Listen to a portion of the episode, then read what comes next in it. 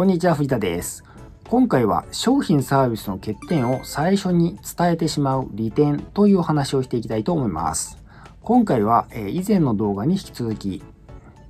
シュガーマンのマーケティング30の法則という本からですね、法則を3つご紹介して、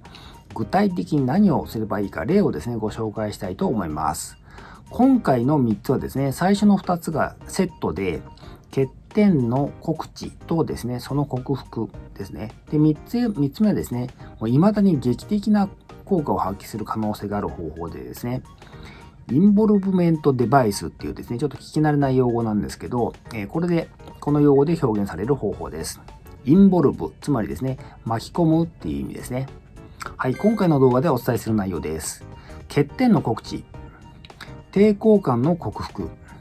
巻き込みとオーナーシップ、こういった順番でお伝えしていきます。私のことご存じない方多いと思います。簡単に自己紹介させてください。サクッと1.5倍速15秒ぐらいでお伝えしますので、見てください。シダイロと申します。ウェブ集客コンサルタントをやっています。大学卒業後15年ほどシステムエンジニアとしてサラリーマンをやっていました。脱サラ独立してフリーのコンサルタントとして14年ほどやってこれております。現在は顧問契約とオンライン講座をサービスして提供しています。よろしくお願いします。はい、欠点の告知っていうことで、はい、あなたは商品特性を把握し、お客を理解し、素晴らしい商品を持っているとしよう。しかし、もし致命的な欠点があるなら、広告コピーや売り込みであなたの商品の欠点や難点を真っ先に伝えなければならない。ということですね。で、アクションステップとしてですね、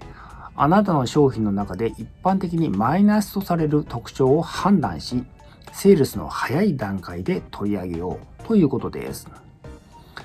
えー、そもそもですね、お客様の目をごまかせるっていうのがですね、間違いっていうことなんですよね。だから欠点を最初に伝えてしまう必要があるっていうことです。具体的な例としてはですね、不動産なんかは分かりやすいですよね。えー、例えば大通りに面してるからですね、えー、交通騒音が気になるなんかなんていうのはですね、これも典型的な欠点ですね。で、ただ先に伝えてしまうことで逆にですね、お客様のその欠点に対する抵抗感っていうのが抑えられるんですよね。で、時にはですね、警戒心を解いてくれて、正直者であるとさえ思ってもらえるっていうことです。ただ、欠点はですね、何らかの方法で克服する必要があるんですよね。えー、克服しないと欠点、欠点のまま残ってしまうからなんですよね。さっきの不動産のですね、話もですね、大通りに面してるけど、音を遮る木をたくさん立ててるとかですね、えー、実際の建物はですね、えー、防音がしっかりしてるとかですね、そういうことをしっかり説明しなきゃならないってことですね。ところで、この法則はですね、どちらかというと、完成されたハード的な商品の場合の話であってですね、ソフトウェア、ソフトウェアとかですね、サービスの場合っていうのはですね、当てはまらないケースが多いかもしれません。というのはですね、ソフト的なものっていうのは、後から機能変更とか追加が可能なんで、欠点を克服することはですね、ハードよりもですね、容易なんですね。ただ、現実にはですね、変更して欠点を克服するまでにかかる時間があるんですよね。ですから、それまでの間は一時的にですね、カバーしておく必要は当然あります。では、例を出します。えオンライン講座の場合であればですね、例えばこういう商品だったとします。現状は、えー、初級者対象の教材が中心で、えー、中級者向けの教材が少ないということだったとします。まあ、これが欠点になりますね。でこの場合はですね、欠点を補うために、えー、準備がかかりますね。その教材揃えるまでの準備がかかりますので、こういうふうに言います。今申し込んでもらって、えー、将来、えー、中級者向け教材が追加された時点で無料で提供します。っていう感じですね。はい、抵抗感の克服っていうことで、広告コピーまたはセールスの始めにお客様の感じる抵抗感を取り上げたら次にそれを克服すること。克服なしにはお客は買うべきでない理由を強く持ったままになるっていうことですね。まあ、さっきの話とも関連してるんですけど、はい、アクションステップどうするか。お客の抵抗感が実は大した問題でないことを証明しよう。商品の長所もしくは商品の長所に比べれば短所など取るに足りないことを示そうという感じですね。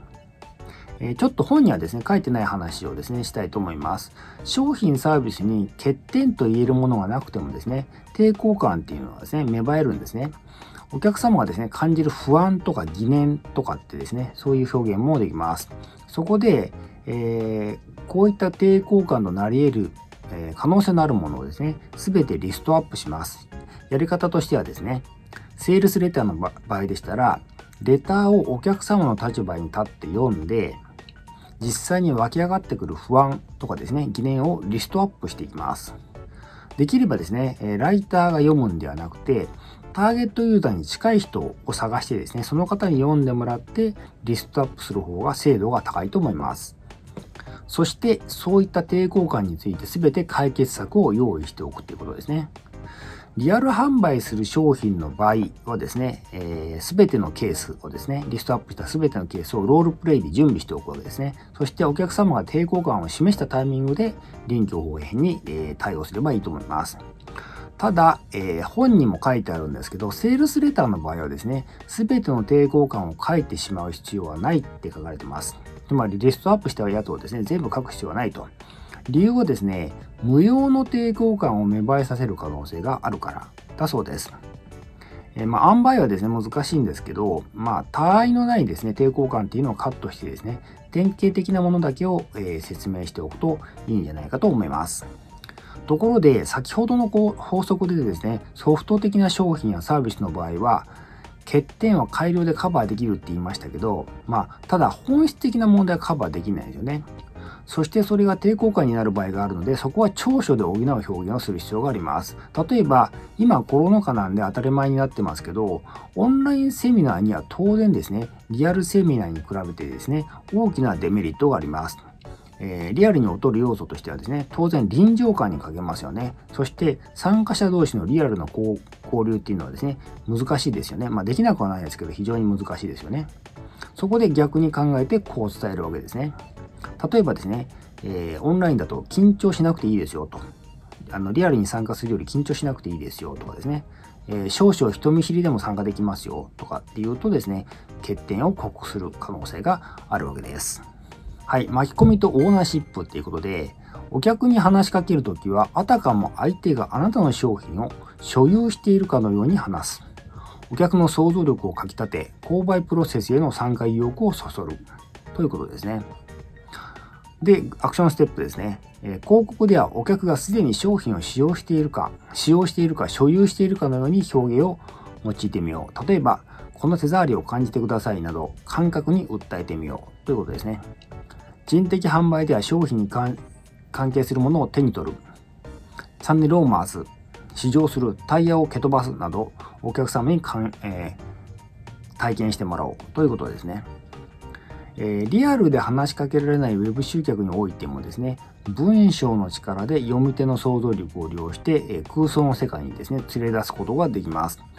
例えば、えー、オンライン講座を売っている場合のセールスレターでしたらですね、こんな文章を入れてはどうでしょうか。待ち合わせで10分も待つことになってしまったが、集中するにはちょうどいい長さの時間とも言える。オンライン教座のいい点はスマホでもいつでも動画を見ることができる点だ。AirPods を装着してスマホを取り出して昨晩の続きを見ることにした。教材が小刻みに作られているので空き時間に学ぶには最適だ。といった感じの文章を入れるとどうでしょう。こういったですね、文章を読むことでお客様はですね、頭の中にはですね、イメージが浮かび上がります。これをですね、インボルブメントデバイスというですね、お客様を巻き込み販売プロセスに引き込む仕掛けと言われます。加えてですね、巻き込みの一種としてですね、いわゆるインボルブメントデバイスの一種として、オーナーシップというですね、お客様に所有者気分を味わってもらう方法もあります。これはですね、もうすでに所有しているかのようにイメージさせるわけですね。具体的に文章を作ってみましたのでご紹介します。やることは毎日1回スマホでオンラインコードのアプリを開くだけだ。自分がどこまで教材を進めたのか一目でわかる。先の見える目標があると、がぜんやる気が出るから不思議なものだ。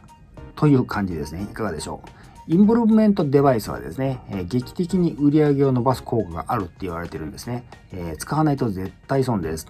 今の世の中にはですね、もうほんとセールスワードが溢れていてですね、多くの消費者がですね、うんだりしてるんですね。ところがそんな現在であっても、このインボルブメントデバイスはですね、使い方によって売り上げが2倍3倍にもなると言われてる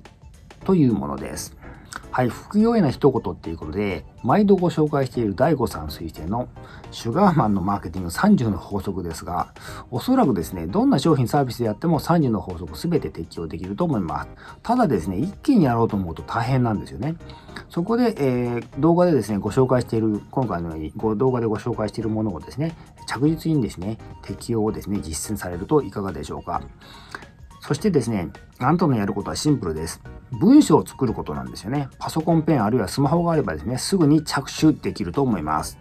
実践しないとですね、もう聞いただけでですね、不運で終わってしまいますから、この動画を見終わられたら終わられたらですね、ぜひ実践して文章を作ってみてください。はい、今回は以上です。